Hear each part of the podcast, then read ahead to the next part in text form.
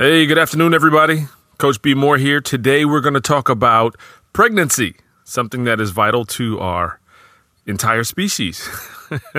so, uh, we're going to talk about nutrition in pregnancy, what, why it's important, what ladies should be eating, what we should be dodging, and then we're also going to have a special guest who we're going to bring on to talk about training in pregnancy and all the things we need to know. So it's a very special episode. We love you, moms. We love you, moms to be. And we want to make sure that you have all the information you need in order to have a happy, healthy pregnancy. Here we go. Welcome to Coach B Daily. I'm Coach B Moore. In this podcast, I share information that will help us achieve our health athletic performance, and body goals more efficiently. Before we get started, I want to remind you to subscribe to Coach B Daily. This is available wherever you listen to podcasts. Send me your questions and feedback at Coach B Moore on Instagram and Twitter or dial 347 770 1433. Coach B Daily is an offering of eatingforabs.com where you can find out more about working with me and my team directly on your goals. Howdy, folks. Today we're talking about a very important topic. Like I said, we're talking about pregnancy.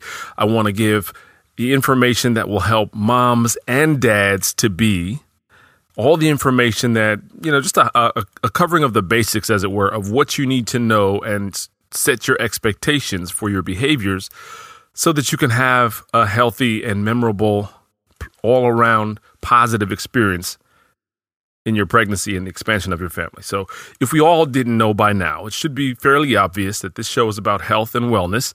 And uh, to, on that note, we need to make sure we all understand that mom's habits and dad's habits during pregnancy can affect baby's health in the short term and in the long term. So, it's really important that you both listen. Uh, if you're not listening together right now, press the share button and send to your partner and send to your mom and dad and to your siblings as well so they know that they're creating a loving environment and one that's conducive to what you're trying to do, which is expand your family. Because pregnancy is a period of growth, pregnant women should eat more than normal. And also, side note that comes with that, realize that weight gain is a critical part to a healthy pregnancy. So it's not a time to beat ourselves up or to lament about weight gain. Matter of fact, leave it to your doctor to deal with the scale and the anticipation of how much weight you should gain. Let let the experts deal with that. But it's not an excuse to go out and eat ice cream either. Okay? During this time, women should look to ingest between 300 and 500 additional calories per day. This doesn't mean go out and eat junk food. It means the exact opposite. It means make sound food choices, knowing that you're growing another human being. So, metabolically, your body has needs. Uh, you, your hormones are going crazy, they're changing everything. And also, this new human is being formed, and, and that human is growing, and that growth requires additional calories, additional nutrients, additional vitamins. All that stuff is important. So if you're making sound food choices during this period of uh, increased intake, this will net mom and baby increased vitamins, minerals, and phytonutrient intake. However, conversely, if you're eating bonbons, I don't even know if they still make bonbons, which is processed junk food that is devoid of vitamins and nutrients and minerals, we're headed down a, a divergent path and probably one that's far too common. Inadequate nutritional status during development of baby can have long term consequences, such as cardiovascular disease, hypertension, and type 2 diabetes. And it doesn't have to be immediately, that can happen years later as an adult. So, what you're doing now while you're pregnant, the nutrients you're providing to your new baby, can impact them for the rest of their lives. And of course, since they're your baby and you love them, that'll impact you for the rest of your life. So make really positive choices.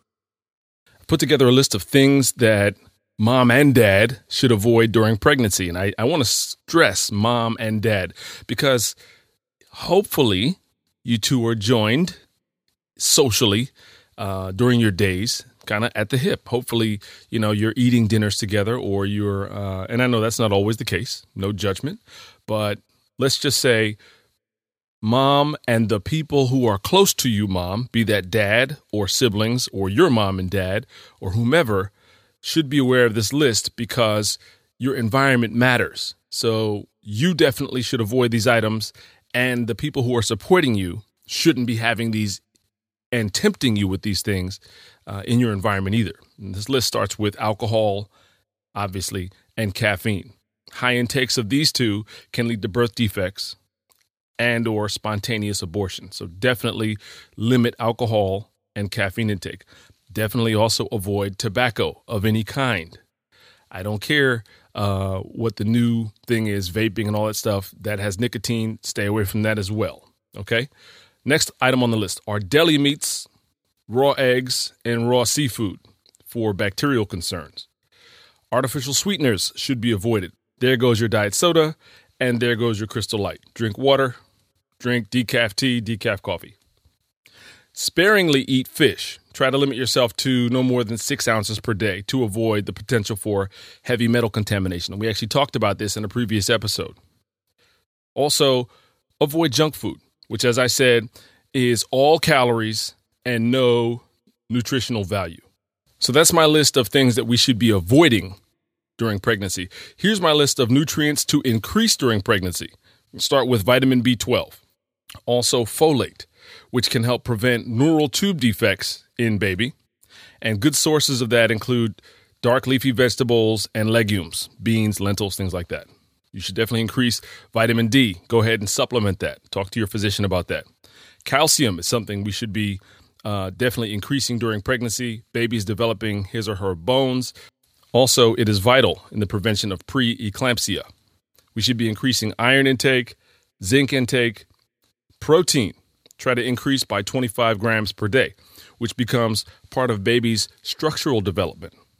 And fatty acids we should be increasing during pregnancy, which is critical for baby's brain development.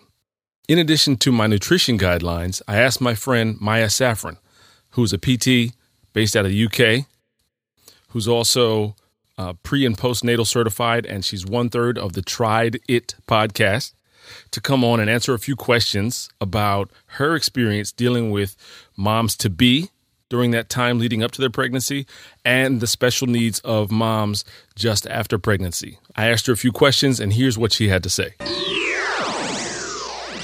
During pregnancy, how do you, is it safe to train? Yes. That's Okay. The, the short answer is yes. Mhm. The difference is with pregnancy is whatever trimester you're in. So when you have just found out you're pregnant, you health wise and biologically and physically are not very different from when you weren't pregnant. But you feel like utter shit. You feel probably the worst in your first trimester than you do. And I'm not pregnant, but this has put me off from being pregnant for a very long time.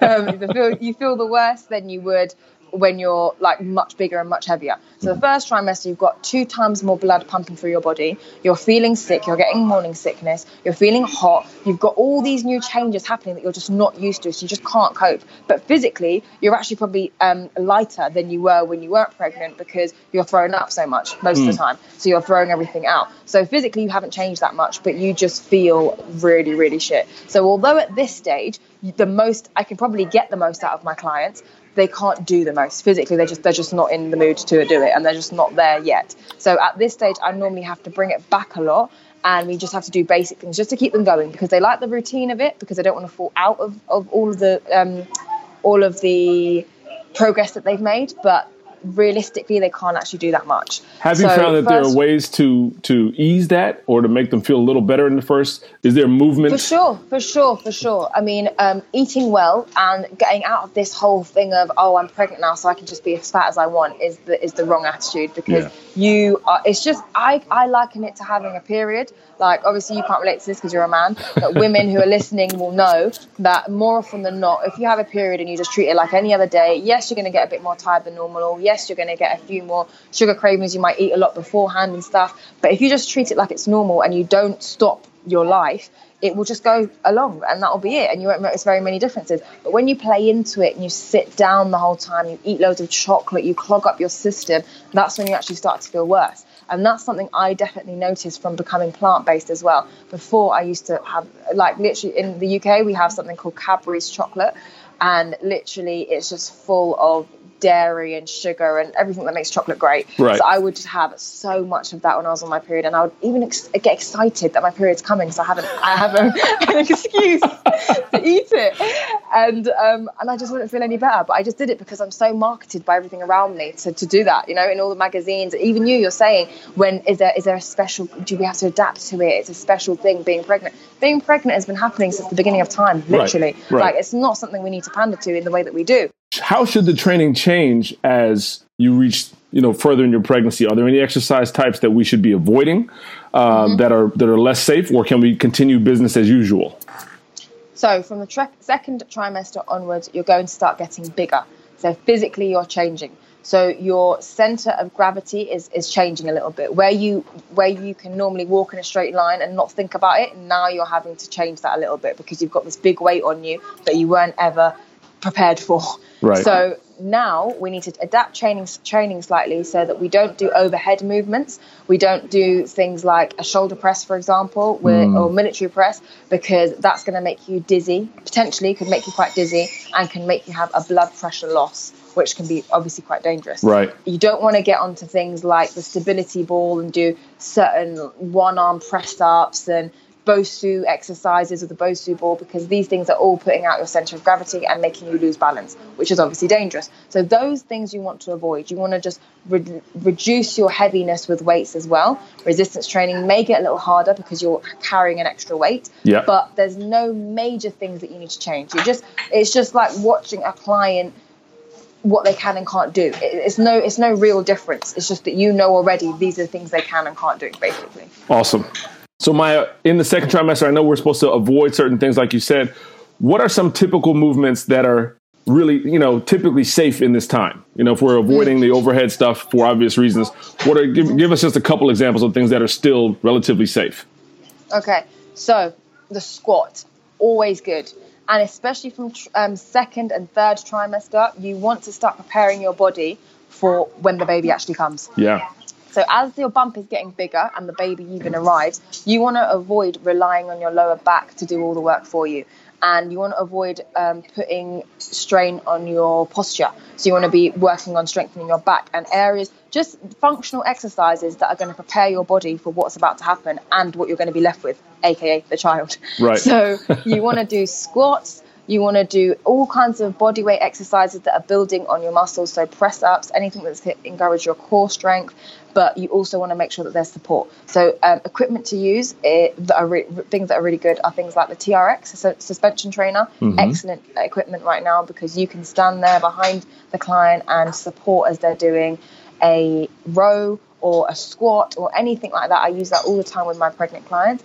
Um, you want to use things like Olympic rings that you can also use. You can use uh, steps and things that are just going to give you a higher higher step point that you can do press ups on things like that. And just free weights, I would say. I would avoid machines because machines can be quite restrictive, especially as you're getting bigger. They're not exactly made for you. But Right. other free weight exercises and um, equipment can really, really benefit you. And let's dispel a myth.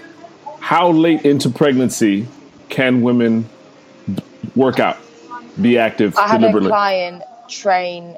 I had a client train um, until two weeks before she gave birth, right. and I. It's very normal to to train right up until the end. I'll be honest. It's not the pregnancy in in air quotes that holds you back. It's how you feel, and more often than not, this is what I've learned. Women start to feel most tired. Things become more of a chore right at the last minute. Like everything's just more uncomfortable. They're not sleeping as well. They can't get around as much. Mentally, they're they're rearing to go because they can't do so much. So their their classes or their exercises is what they live for. But um, my last client who I was training, we had our last session on the Friday, and she had the baby on the following Wednesday. So That's great. That's great. you can you can do it right till the end. It's just about how you feel about it, and a lot of it is mental as well. If you listen to everyone around you saying you should be at home not doing anything else, you're going to do that. But if you are very proactive about it, and I've also noticed a lot of um, a lot of criticism from other women watching women with bumps train. It's very it's very looked down upon, and I just I, that's something else we need to stop as a culture. We need to get over that because that's not the case. It's not dangerous. You're doing a good thing for your baby. Right.